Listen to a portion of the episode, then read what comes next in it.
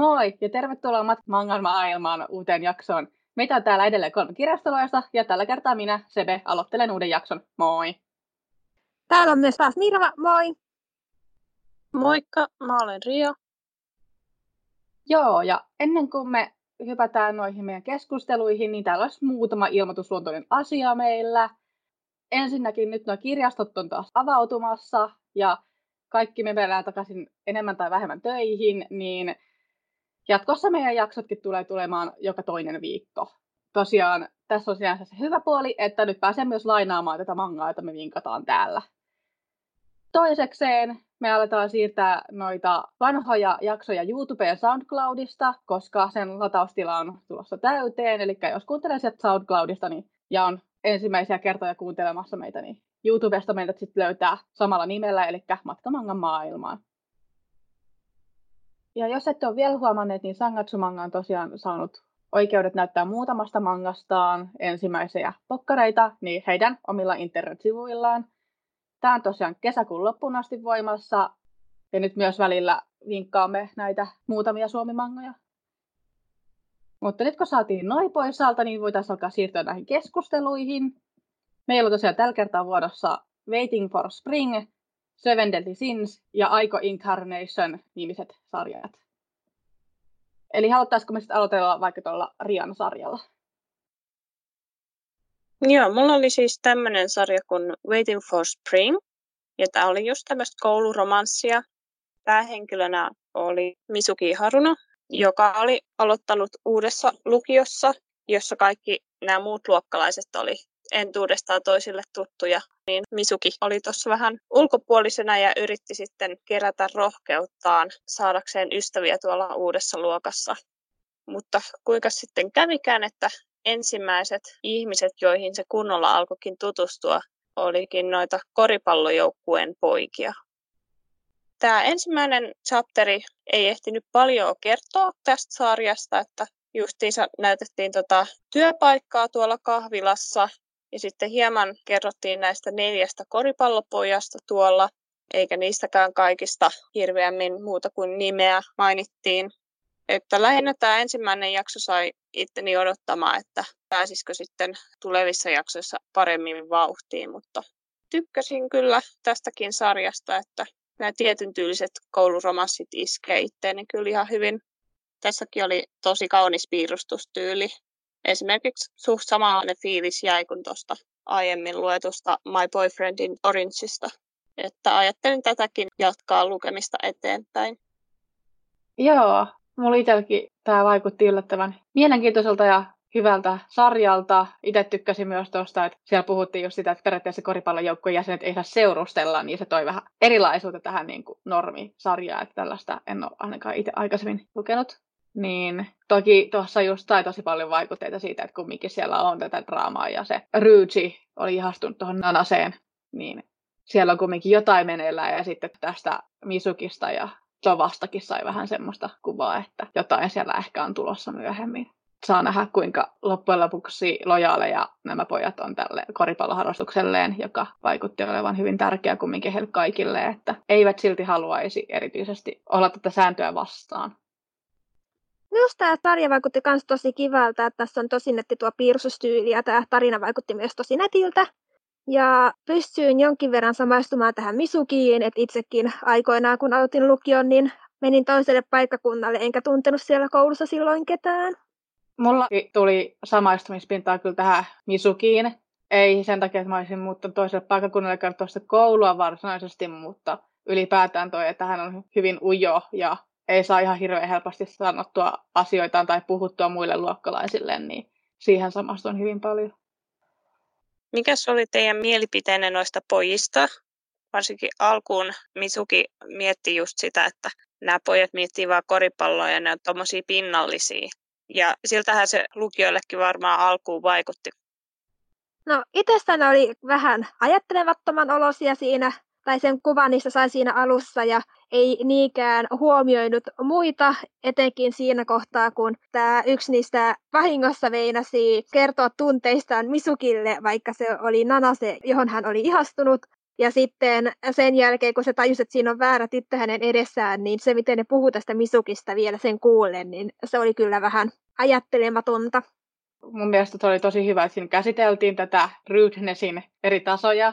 Ja itsekin kyllä kiinnitin huomiota, että alkuun ne vaikutti myös tosi pinnallisilta, mutta sitten niin kuin mä huomasin sieltä esimerkiksi tämä Ky, jolla oli silmälasit, niin se oli ehkä vähän enemmän ajattelevaisempi kuin nämä muut, ja sitten hän olisi ehkä voinut sanoa tässä kahvilassa, kun tämä Ryuji oli melkein kertomassa tälle Misukille sen tunteesta, jotka olikin oikeasti Nanaselle, niin tämä Kyy olisi voinut pyytää sitten Ryujin puolesta edes vähän anteeksi, koska tämä Kyö oli kumminkin sanonut siinä aikaisemmin siitä, että hei tytöt, älkää ihan niin lähellä olko hengaamassa, että menkää vähän pidemmälle, niin ei tule palloa päähän. Joo, no kyllä niistä paljastuu myöhemmin siitä myös paljon yllättävämpiäkin puolia, että ne sitten kunnioitti just hyvin myös tätä Misukin toivetta, että älkää paljastako niille fanitytöille, että työ tuutte tänne kahvilaan, koska en halua niitä tänne minun paikkaani.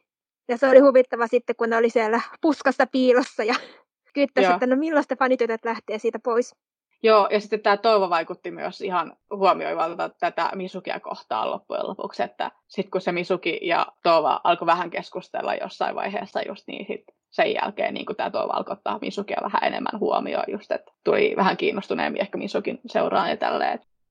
Ja itse mietin tämän Tovan puolelta myös, että siinä kun oli, että se periaatteessa nukkui ne kaikki tunnit koulussa, ja se ei sen takia pakosti niin hyvin tunnista niitä luokkalaisiaan ja ajattelee, että ne kaikki tytöt muutenkin siinä on semmoilla samanlaisia, niin sen takia se ei ensi alkuun kiinnittänyt siihen Misukiin huomiota, mutta sitten kun se oppi sitä vähän tuntemaan, niin sen jälkeen se rupesi arvostamaan sitä, että tämä Misuki onkin vähän erilaisempi, että se ei olekaan mikään perusfanityttö.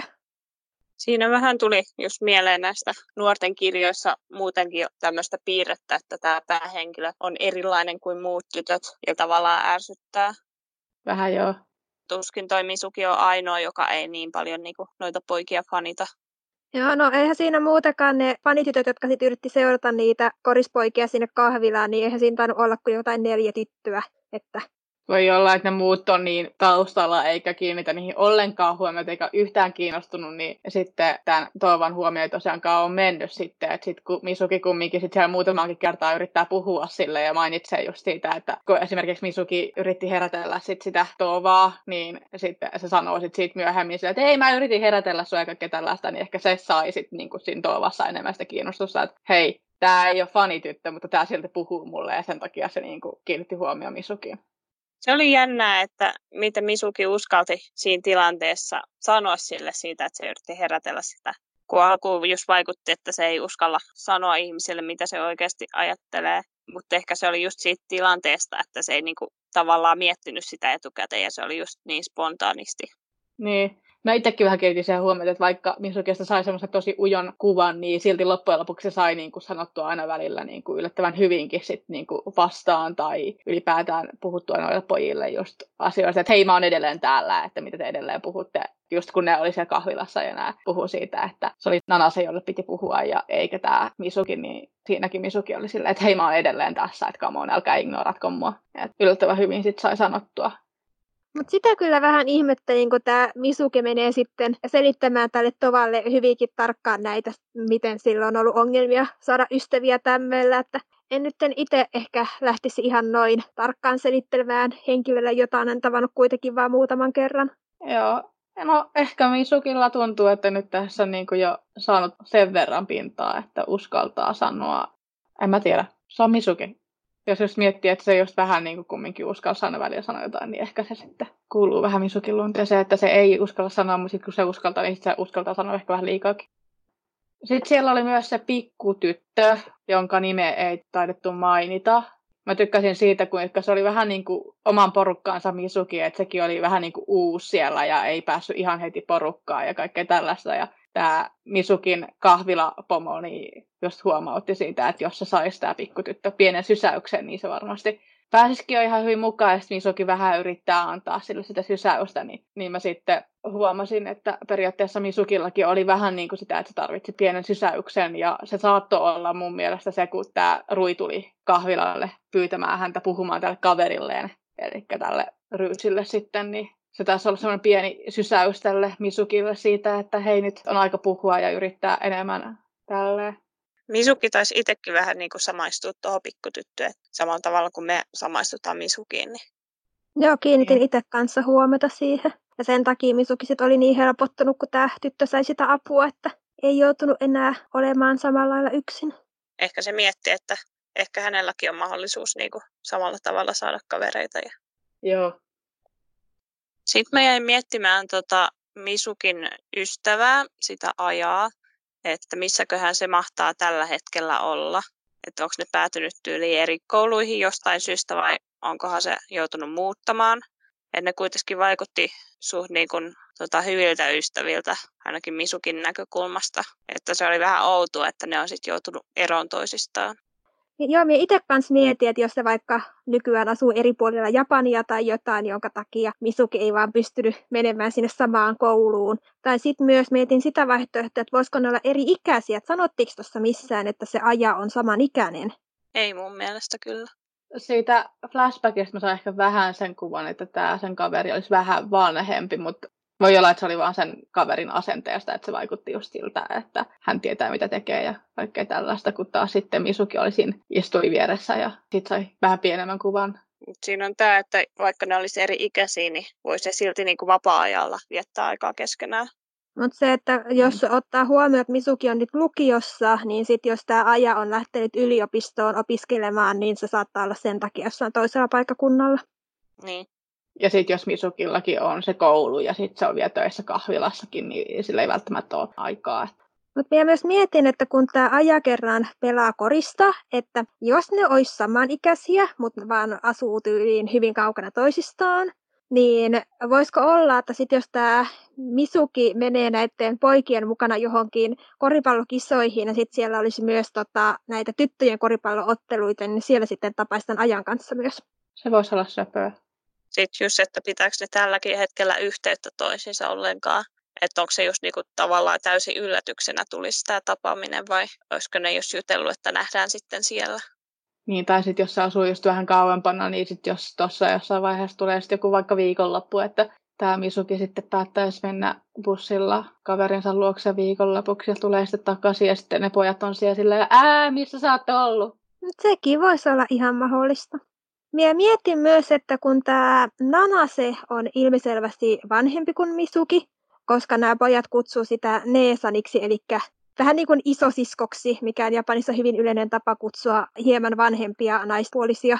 Ja sitten siinä oli myös, että tällä Nanasella oli pitempiä koulupäiviä kuin Misukilla. Nanase on varmaan myös jossain yliopistossa. Niin voisiko olla myös, että tämän Nanasen kautta Misuki ja Aja saattaisi tavata uudestaan? Niin, mutta mieluummin minä kyllä toivoisin sitä koripallokisatapaamista, se olisi aika sepe.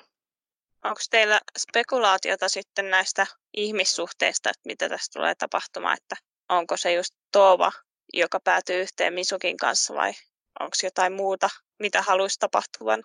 Mä itse asiassa aloin vähän miettiä sitä, että onko mahdollisesti, kun tämä Toiva kumminkin puhuu siitä, että se on niille aika tärkeää, että ne kumminkin saa olla siinä koripallojoukkueessa ja haluaa päästä pidemmälle, että ei sinänsä hirveästi haluaisi niinku just näitä suhteita siihen välttämättä, mutta mä epäilen, että onko väistämättömiä, niin mä aloin miettiä, että onko tässä mahdollisesti tulossa tämmöinen draamatilanne siitä, jos Toova ja tämä Rui, tämä vaaleahiuksisempi, jos tälle Ruillekin tulisi ehkä, tai sitten myös tälle Kyolle, tulisi just vähän silleen, että hei, Misuki voisi olla ihan kiinnostava ehkä enemmänkin. Ja sitten Ruille tai Kyolle voisi tulla Tovan kanssa silleen vähän silleen, että haluuko olla koripallojoukkueessa vai suhteessa ja sitten siinä tulee vähän niin kuin, jos joku vaikuttaa siltä, että ei mä, mä haluan olla koripallossa enemmän, niin vaikka olen ihastunut myös tähän ja sitten toinen on silleen, että no mä sitten kokeilen vähän niin kuin Misukin kanssa olla ja en nyt ehkä ole ihan nyt niin tarkka tässä säännöstä ja vähän tunnustele ja sitten toinen tyyppi, joka olisi just enemmän kiinnostuneempi myös siitä Misukista, mutta halusi keskittyä koripalloon, niin huomaista ja olisi silleen, että hei, mitä sä teet? Ja sitten sit tulisi se draamaa. Itse jotenkin ajattelen, että tämä Misuki ja Tova kyllä on ne, jotka päätyisivät kanssa yhteen. Mutta voi olla myös, että näillä muiltakin pojilta saattaa tulla vähän kiinnostusta tuota Misukia kohtaan. Tai sitten voi olla, että sinne myös tulisi jotain muitakin tyttöjä. Mutta minä mietin myös sitä, että mitä nämä fanitytöt sitten, kun ne huomaa, että nämä korispojat viettää muuten jonkin verran aikaa tämän Misukin kanssa. Ja mietin myös, että voisiko olla, että Misukista tulisi tämän niiden korisjoukkueen manageri tai vastaava, niin sitten siinä olisi tavallaan syy, minkä takia se viettää aikaa niiden kanssa. Alkaakohan ne fanitytöt tavallaan kiusaamaan Misukia hieman salaakin niin kuin noilta pojilta? Ja voisi olla, että Misuke ei hetkeä uskalla sitä kertoa niille. Ja sitten se käy jotenkin rysän päältä ilmi, että joku Rui vaikka olisi siellä taustalla, kun ne tytöt vähän kiusaa Misukia, niin Rui sitä huomaa se sivusta. Mietin noista fanitytöistä, että oikeasti, että ketkä stalkkaa jotain muita ihmisiä, että mihin ne menee koulun jälkeen. Jotkut saattaa ehtoisesti tehdä sitä. Se olisi kyllä tavallaan aika söpöä just, että jos tässä kumminkin tulee tätä kaverisuhdetta tällä Misukilla näiden poikien kanssa, koska sitten se vähän niin kuin on tällainen epäsuora anteeksi pyyntö siitä, että ne puhuu tosi ikävästi sen Misukin kuullen siinä kahvilassa silloin aikaisemmin. Et ei se ole tämä Misuki, vaan sen piti olla Nana, se jolle piti puhua ja ne jotenkin kumminkin oli aika töykeitä siinä, niin eikä kukaan pyytänyt anteeksi, joka toisaalta on tosi normaalia sen ikäisille pojille, että mikä ei tietenkään ole silti sallittavaa, mutta kumminkin, niin tavallaan ihan kiva, että sit siinä tulee tällaista niin kuin epäsuoraa anteeksi pyyntöä näiltä pojilta Misukille sitten. Just tästä, että ne kunnioittaa Misukin pyyntöä ja niin. Se oli kyllä aika söpö tuossa luvun lopussa, kun ne pojat oli siinä Misukin ympärillä, siinä penkillä, kun se Misuki oli syövässä lounastaan. Jep. Itestä ainakin tämä kyllä vaikuttaa semmoiselta sarjalta, että voisin lukea ihan mielelläni lisää. Joo, tämä vaikutti kiinnostavaa. Mä itsekin mietin, että jos tästä löytyisi joku anime, niin ehkä mieluummin kumminkin katsoisin sen animen, kun lukisin. Valitettavasti ei taida löytyä animea tästä. Voi ei. Täytyy sitten ehkä lukea joskus. Mutta pitäisikö meidän sitten siirtyä seuraavaan sarjaan? Voitaisiin siirtyä minun mielestä. Mulla taas oli tämmöinen Seven Deadly Sins-niminen sarja. Tämä oli tosiaan K13 toiminta, seikkailu ja fantasia genret. Ja tämä tosiaan perustuu muinaisten aikojen Britanniaan, jossa ihmisten ja ei-ihmisten maailma ei ollut vielä erotettu.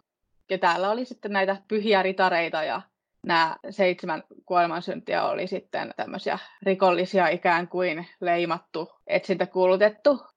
Ja tässä ekassa luvussa sitten tämmöinen Elisabeth on sitten etsimässä näitä Seven Deadly Sinsejä, kuolemansyntejä, ja on pukeutunut harniskaan, ettei häntä tunnisteta, koska hän on prinsessa, ja löytää sitten ensimmäisen kuolemansynnin, eli Meliodasin, jonka synti oli viha. Ja sitten siellä tulee pyhiä ritareita Elisabetin perässä ja halus viedä Elisabetin takaisin kai, ja osittain myös tappaa sitä. Ja sitten tässä taistelulomassa Elisabeth tosiaan saa tietää, että Meliodas on Meliodas ja yksi kuolemansynneistä. Ja omasta mielestä tosiaan tämä sarja on ihan hyvä. Mä oon tosiaan itse kattonut just kaikki Seven Deadly Sinsit. Ylipäätään koko sarja on tosi hyvä, mutta en ole lukenut myöskään tästäkään tätä mangaa aikaisemmin. Että eka luku vaikutti silti ihan kiinnostavalta. Lukisin kyllä enemmänkin tästä sarjasta ja oliko teillä muilla minkälaisia mielipiteitä? Itsestäni tämä oli kyllä ihan mielenkiintoinen kanssa. Olen itsekin kyllä aikoinaan katsonut tätä animea. En niin tarkkaan kyllä enää siitä muista, mutta tämä kyllä houkutteli taas lähtemään uudestaan sitä katsomaan tai lukemaan.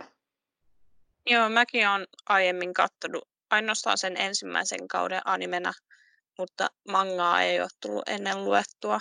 Että itsellä on just siitä katsomisesta sen verran aikaa, että en tarkemmin muistanut just tätä alkutilannetta. Niin...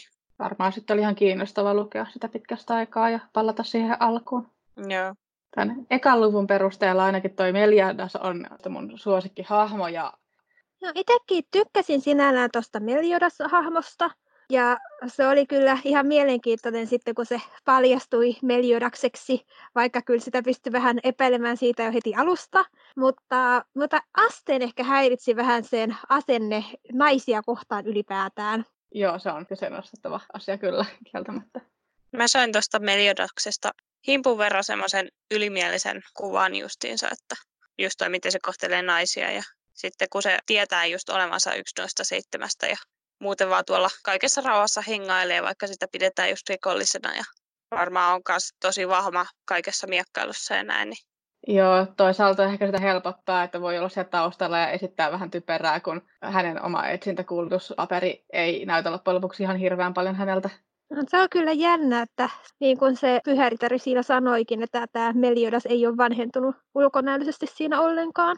Mutta oma suosikkini näistä hahmoista ylipäätään saattoi olla kyllä tämä Havk, tämä possu. Joo, se on tosi kiinnostava ja, ja kiva tämmöinen sensitiivinen hahmo, josta itsekin pidin. Siinä oli yksi tosi kiva fakta tämä, että kun se on kuitenkin possu, niin sitten sen nimi on Havk, eli haukka. Ja sitten se oli tosi huvittava, kun se yritti esittää olevansa tämä Ryssynait, eli se Elisabetin tämä haarniska tyyppi, jota ne rintarit sitten jahtas siinä.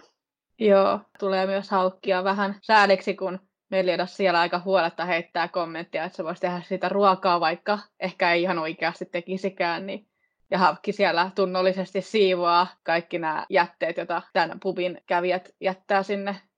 Mun mielestä se vähän turha usein heittää sitä vitsiä, että tehdäänpäs tuosta possusta nyt ruokaa. Että... Joo. No vähän turhaan paljon kyllä. Mutta se oli ihan kiva, että se Havkin äiti kumminkin oli tämä isompi possu, jonka sitten selässä tämä pubi liikkui. Että hyvin tällainen erilainen elementti tässä sarjassa ihan vaan senkin takia. Ilmeisesti noin puhuvat possut on kuitenkin niin kuin tunnettu juttu tuolla maailmassa, kun toi Elisabetkin oli pyytänyt isältään synttärilahjaksi yhtä possua. Ja kukaan muu siellä pupissa ei näyttänyt mitenkään suuremmin ihmettelevän tätä asiaa. Mutta se oli huvittava, just kun sen pupin nimi oli Possun hattu ja sitten tämä pupi on sen ison possun selässä, niin sehän on vähän niin kuin hattu. Joo, se oli hauska.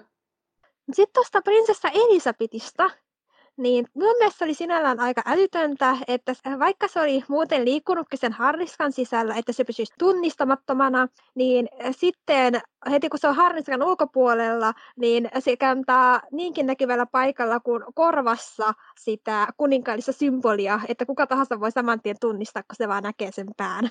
Joo, mä mietin tota ihan samaa. Totta.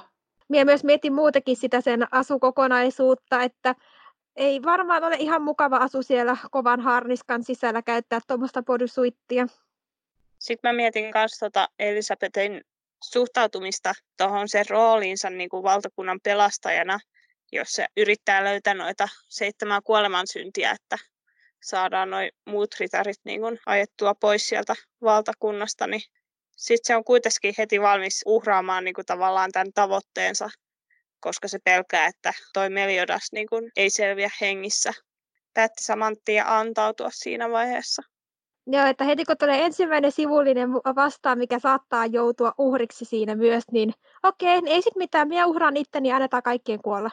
Joo, ennen kuin sit sai tietää, että Meliodas on Meliodas. Niin. Minä muuten myös niin veikkaan, että tämä Elisabeth tulee niin rakastumaan tuohon Meliodakseen. Varsinkin kun se on joutunut sen pelastamaksi useampaan otteeseen heti tässä alussa. Niin. Sitten myös oli myös mielenkiintoista tämä pyhät ritarit ja seitsemän kuolemansyntiä tämä asetelma, kun nämä nimet kuulostaa niin tältä, että pyhät ritarit, ne ovat näitä sankareita, pelastaa kaikkia. Sitten seitsemän kuolemansyntiä, no niistä puhuttiinkin, että ne on ilmeisesti alun perin rikollisia, jotka sitten taisteli kuningaskunnan puolesta, ja sitten ne luokiteltiin rikollisiksi, koska ne pyhien ritareiden mukaan olivat yrittäneet vallata kuningaskunnan. Ja tästä voidaan myös vähän miettiä, että jos nämä pyhät ritarit yritti tällä hetkellä itse tehdä sitä vallankaappausta, niin tämä heidän syytös oli varmaan täysin tuulesta temmattu muutenkin. Mutta tota, tämä on niin huvittava tämä nimiasetelma, että sitten pyhät ritarit ovat pahoja ja sitten seitsemän kuolemansyntiä onkin ehkä niitä hyviksiä. Joo, Elisabethan puhui siitä, että nämä pyhät ritarit enemmän alistivat kansaa tällä hetkellä ja heistä ei ollut tällä hetkellä hirveän hyvää kuvaa. Ja sitten tämä Twingo, tämä, joka siinä oli tuossa luvun lopussa, tämä yksi pyhä ritari, niin sen oli just hyvä esimerkki tämmöisestä tyypistä, jolle valta ja voima on noussut niin päähän. Jep.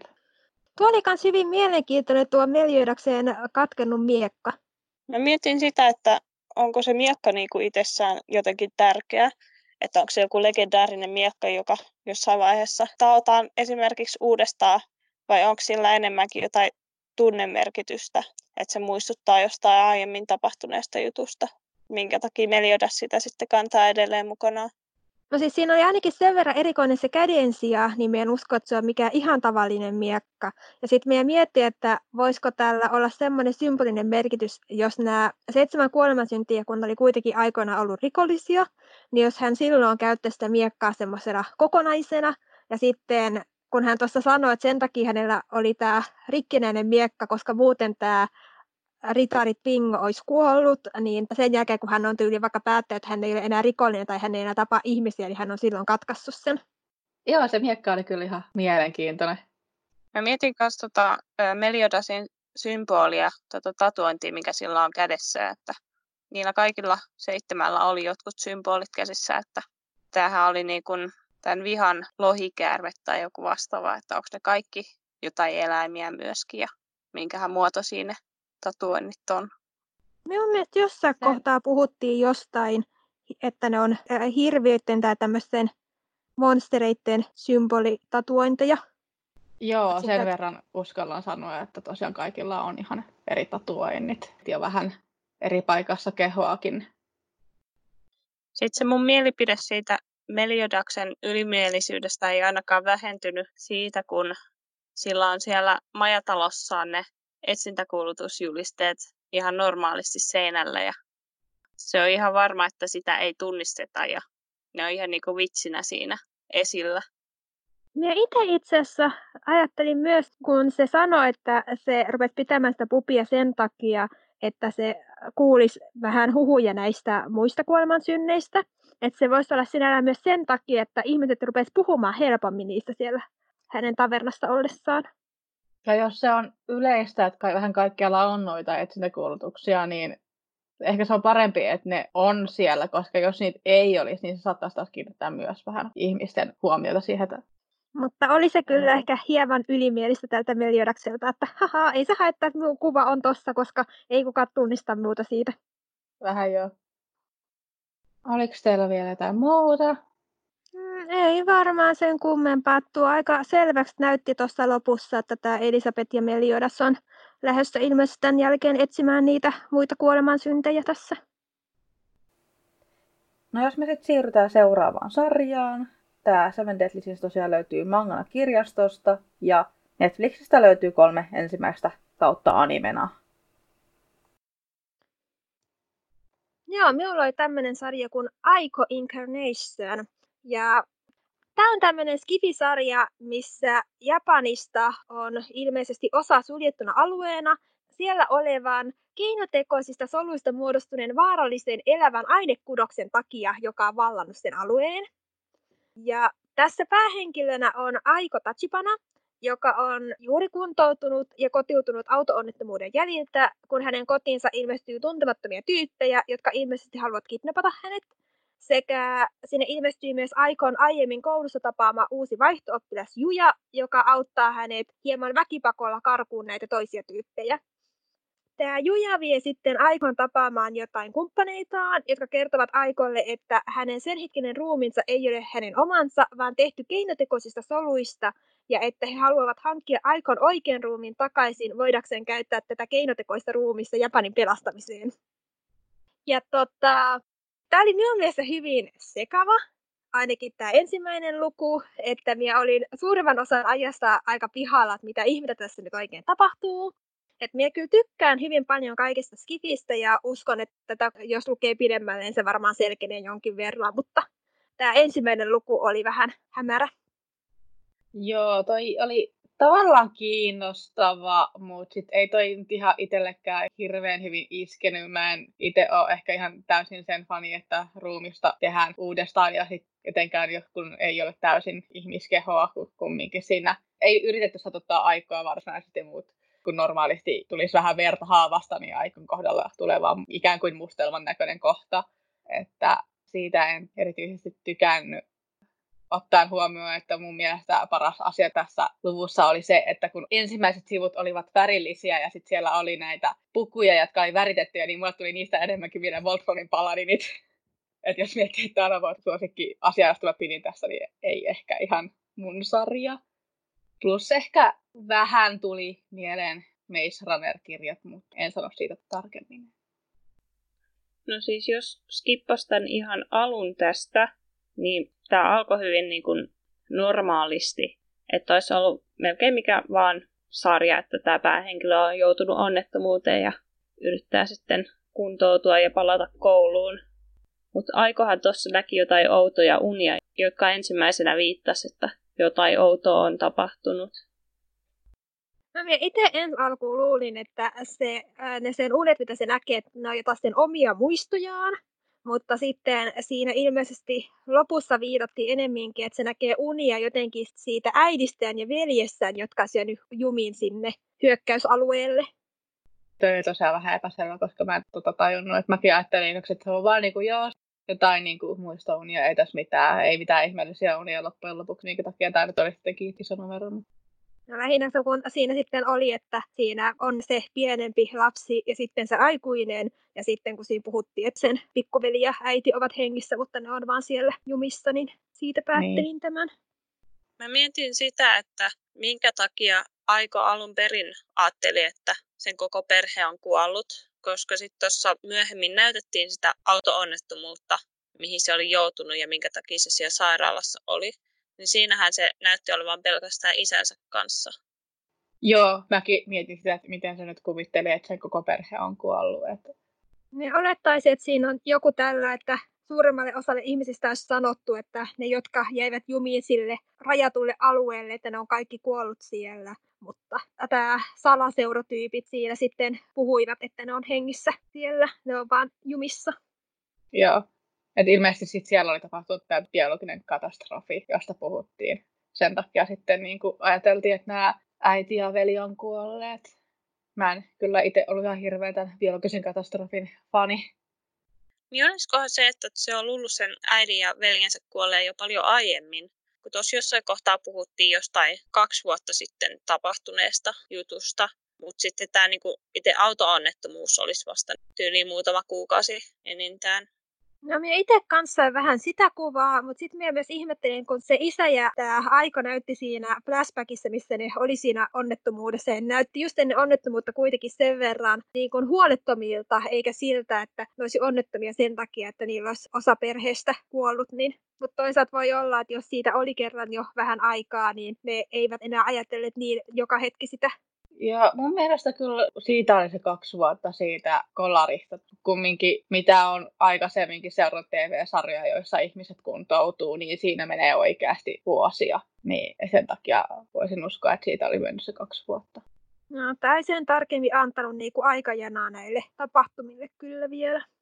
Mutta minä sinällään olettaisin, että siinä auto-onnettomuuden aikaan aikolla ei ollut enää ketään muuta elossa, koska tuskin ne muuten olisi siellä sairaalassa voinut käyttää sitä koeeläimenä ja laittaa sille jotain ihme keinotekoista ruumista, koska eiköhän sillä olisi muuten ollut jotain vanhempia siinä vähän katsomassa vieressä, että miten täällä nyt oikein tehdään. Mitenköhän se oikea ruumis on niinku päätynyt sitten johonkin muualle, että niin miten tämä niinku koko logiikka tässä tarinassa oikein menee? Ja itsekin mietin vähän, että tämä logiikka on kyllä tässä vähän ihmeellistä. Mutta tässähän mainittiin, että tämä Aiko oli siellä Kiryu-sairaalassa. Ja sitten siinä sanottiin myöhemmin sen lopussa, että tämä onnettomuus sai alkunsa taas Kiryu-laboratoriossa. Että niillä on joku yhteys toisiinsa. Hmm. Ja sitten minä mietin myös tätä Isasu Senseitä, joka oli töissä siellä Kiryu-sairaalassa ja oli tämän Aikon lääkärinä, että se varmasti tietää paljon enemmän kuin mitä se kertoo ottaen huomioon sen, että sitten tämä tyyppi, jonka luokse tämä Juuja toi tämän Aikon, niin se kumminkin puheli vähän kaikenlaista, niin antoi just tämmöisen kuvan, että Aikolle ei ehkä ole kerrattu ihan kaikkea.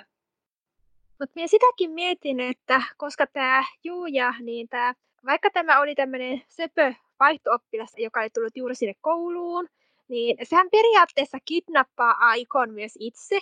Että se, että kuka tässä nyt on oikeasti pahis ja kuka hyvis, että oliko nämä paketin tuojina esittäytyjät tyypit, jotka puhu kuitenkin taas siinä taka-ajossa, että tämän aikon turvallisuus on ykkösprioriteetti, niin kuka täällä on aikon puolella sitten, kun tämä Juujakaan ei sen suuremmin kysynyt aikolta lupaa, se vaan rahasi sinne autoon ja nyt lähdetään karkuun. Joo, ja itse asiassa tuosta tuli mieleen toi aika tuntuu olevan tosi rauhallinen siinä autossa ottaa huomioon, että se oli ollut autossa myös silloin, kun se onnettomuus oli tapahtunut, että sen oma ruumis oli vahingoittunut ja isä oli kuollut. Niin ehkä vähän häiritsi, että sillä ei ollut mitään tällaisia niin kuin, traumoja autossa olemisesta. Mutta mä en sitten tiedä, että jos se sitten on kumminkin tässä niin kuin, kuntoutuksen aikana ollut myös autossa, että se on saattanut vaikuttaa. Ja, mutta olisi voinut olettaa, että varsinkin tuollaisessa kaahailussa olisi tullut varmaan jotain esiin. Mietin myös sitä, että tämä Juuja ajaa autoa, vaikka se ilmeisesti on 15-vuotias niin kuin aikokin, että tota, aika hyvin sillä autolla pystyy silti kyllä siellä kaahailemaan näköjään. Kuitenkin liian nuori ajamaan autoa, kun se on 18 se ikäraja siellä. Joo, mä mietin noita kumpaakin juttua sitä aikon rauhallisuutta ja siitä, miten Juuja lähtee tuolla autolla kaahailemaan tuolla. Sitten jostain syystä, kun mä ekan kerran näin noi lähetit, jotka tuli sitä pakettia tuomaan ja sitten lähti ajamaan niitä takaa, niin mut tuli ekana jostain syystä mieleen, että ne olisi ollut jotain kanssa sairaalatyöntekijöitä, jotka on naamioitunut siinä. Sitten Juuja ilmeisesti laittaa jonkun niin kuin aikossa olleen signaalin pois päältä, et oliko se joku tuommoinen, mitä ne sairaalassa käyttää, että ne pysyy perillä, että missä kunnossa toi aiko on. Epäilyttävää kieltämättä. Ja sitten tuli myös vielä tuosta kaahailusta mieleen, että onhan kai mahdollista, että jos Juuja on tuommoisessa salaseurassa tai jossain semmoisessa, niin jos se sitten siellä on koulutettu asioihin, joita normaalisti sen ikäiset ihmiset ei osaa. Ja onko mahdollista, että Juuja on vanhempi kuin oikeasti annetaan kuvaa? Onhan se tietenkin mahdollista, mutta se ainakin oli siellä Aikon kanssa samalla yläasteella. Sitten just miettiä, että jos poliisit olisi huomannut ja lähtenyt perään, niin siinä sitten selitellään. Mutta toisaalta tuossa oli myös nämä lähetit, jotka sitten seurasi niitä, niin ne ihmetteli sitä, että kun tämä Juuja ja Aiko pääsi sillä autolla sen jonkin portin läpi, ja että ne ei itse pysty seuraamaan, koska niillä ei ole lupaa siihen, että voi olla, että sillä on ollut sitten jotain muita tämmöisiä luvapapereita kuitenkin, koska kyllähän viimeistään siinä oltaisiin kiinnitetty muuten huomiota siihen, että mikäs ikäinen tämä kuski oikein on. Joo, Eli Juja on jonkinlainen agentti, jolla on lupia tehdä asioita, joihin normaalisti hänen ikäisellä ei olisi, tai välttämättä vanhemmillakaan. Tai sitten niillä on jotain liittolaisia siinä portilla. Niin. Tämä salaseura, jonka luo Juu ja sitten tämän Aikon vei, niin tämä oli myös aika omituinen. Niitä ei esitelty ketään siellä, mutta sitten siellä näkyy, että siellä heidän päämajassaan tai se paikka, mihin Aiko nyt tuotiin, niin siellä oli jotain irrallisia raajoja. Ja sitten ne aika suoraan sanoi siinä aikoille, että joo, että sun ruumis ei ole sun oikea ruumis, vaan se on tämmöistä tekokudosta. Ja me halutaan se itselle, koska me tarvitaan sitä, että me voidaan pelastaa Japani. Että aika mielenkiintoinen lähestymistapa tämmöillä uuden ihmisen suhteen. Sehän saa ainakin pointsit rehellisyydestä, että ei ainakaan esittää mitään. Mutta loppujen lopuksi, mistä nämä tiestän Aikon tarkalleen, mistä ne tietää, että just Aikon perhe on jumissa siellä alueella, ja mistä ne tietää, että Aikon oikea ruumis on sitten jossain, mistä ne pystyy sen hankkimaan takaisin? Varmaan just kysymyksiä, joihin saa sitten myöhemmin vastauksen. Joo, mutta tämä just jättää aika paljon tämmöisiä asioita auki, ja sen jälkeen niin kuin, että saatiinko me niin kuin näihin mihinkään vastausta täällä? Ei. Joo sitten tuossa lähestymistavasta, että jos olisi ollut erilainen persona kuin Aikolla, niin siinä oli aina mahdollisuus, että ei olisi jäänyt ollenkaan kuuntelemaan niitä juttuja ja olisiko nämä sitten väkipakolla pitänyt sen tuolla.